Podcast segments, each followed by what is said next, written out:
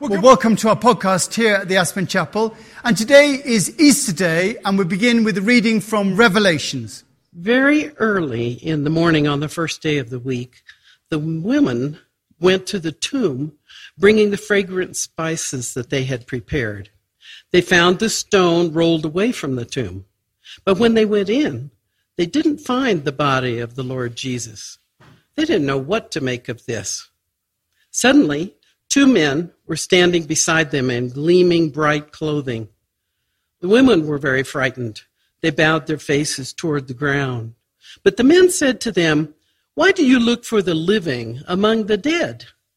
He isn't here. He's been raised. Good morning. From the book of Revelations. Then the angel showed me the river of the water of life, as clear as crystal, flowing from the throne of God and of the Lamb. Down the middle of the great street of the city, on each side of the river stood the tree of life, bearing twelve crops of fruit, yielding its fruit every month. And the leaves of the tree are for the healing of the nations. No longer will there be any curse. The throne of God and the Lamb will be in the city, and his servants will serve him. They will see his face, and his name will be on their foreheads. There will be no more night. They will not need the light of a lamp or the light of the sun. For the Lord God will give them light, and they will reign forever and ever.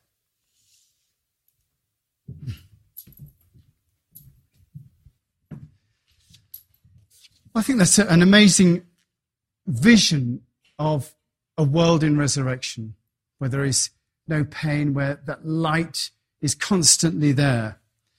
Um, and a great vision for our world. I love that, that old Chinese blessing, the old Chinese blessing, may you never live in interesting times. And unfortunately, we do now seem to be living in interesting times. You know, wherever you look, you can't fail to be struck by the fact that things are on the move. Politically, economically, socially, globally, it seems that somehow the tectonic plates are shifting and a new landscape is emerging. And really, I want to ask what does that demand of us here in Aspen today on Easter Day? You know, at Easter, we are reminded of love and new life. But you can't have Easter Day without Good Friday. And Good Friday and the crucifixion say that Easter, that new life, is formed out of pain. You know, the pain of the crucifixion brought about the love and the new life of the resurrection. And you can see it everywhere.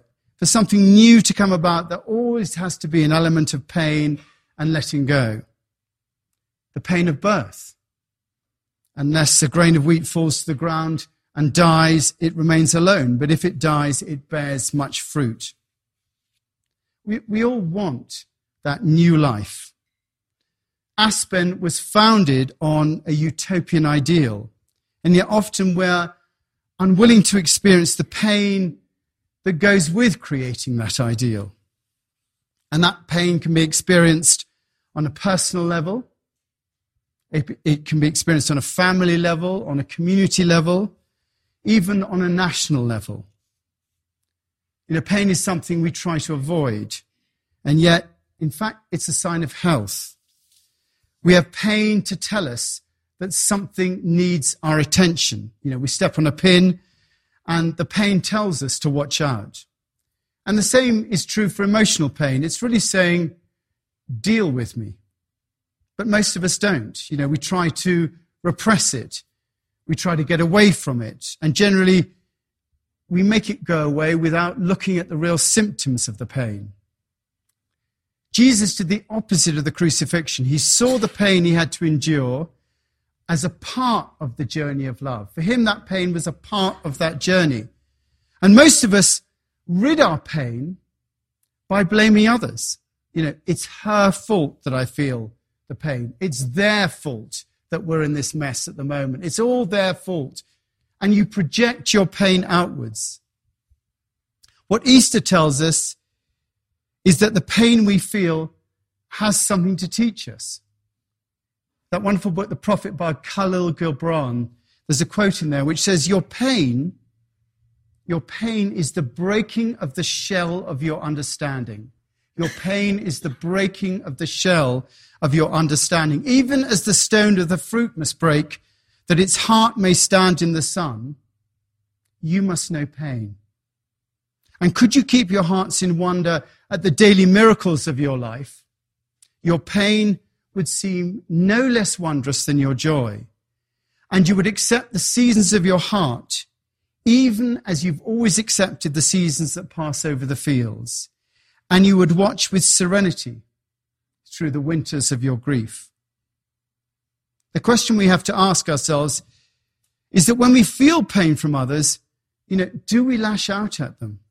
Do we blame them from the pain that we're feeling? Or do we look at them with compassion as Jesus looked at the robbers on the cross and the Roman guards and said, Forgive them, for they know not what they do?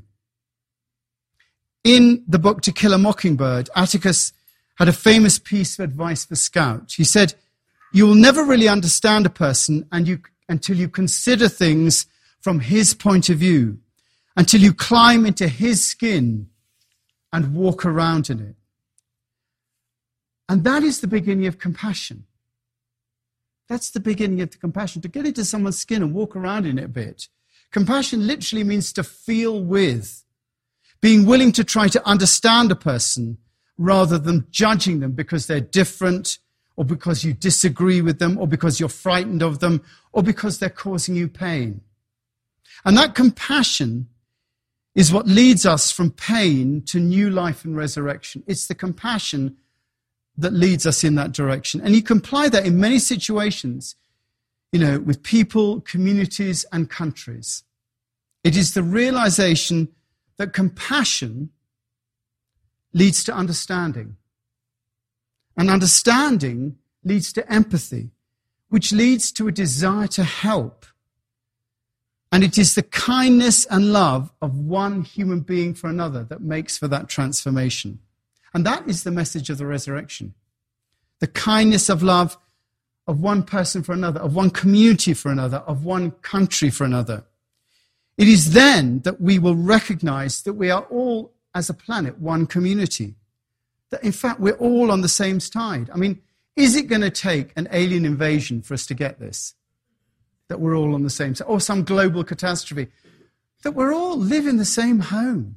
That we are all one community. Right now, we think of it really from the opposite position.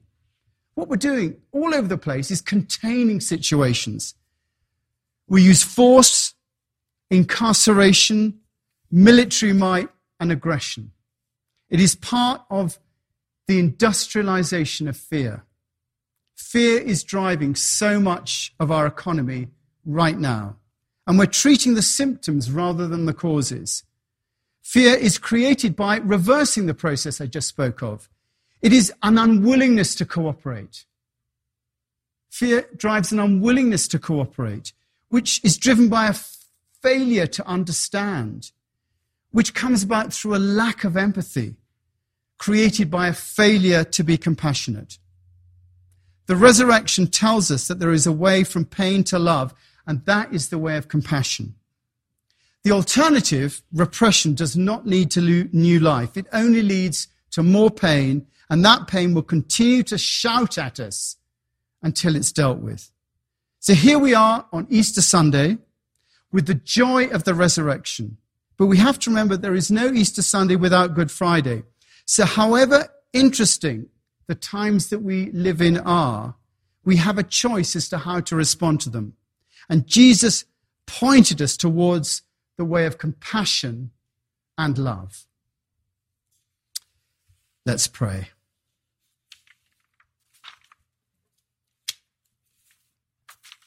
And we do pray for our world at the moment in these times. We pray for Korea. We pray for Syria. We pray for Afghanistan.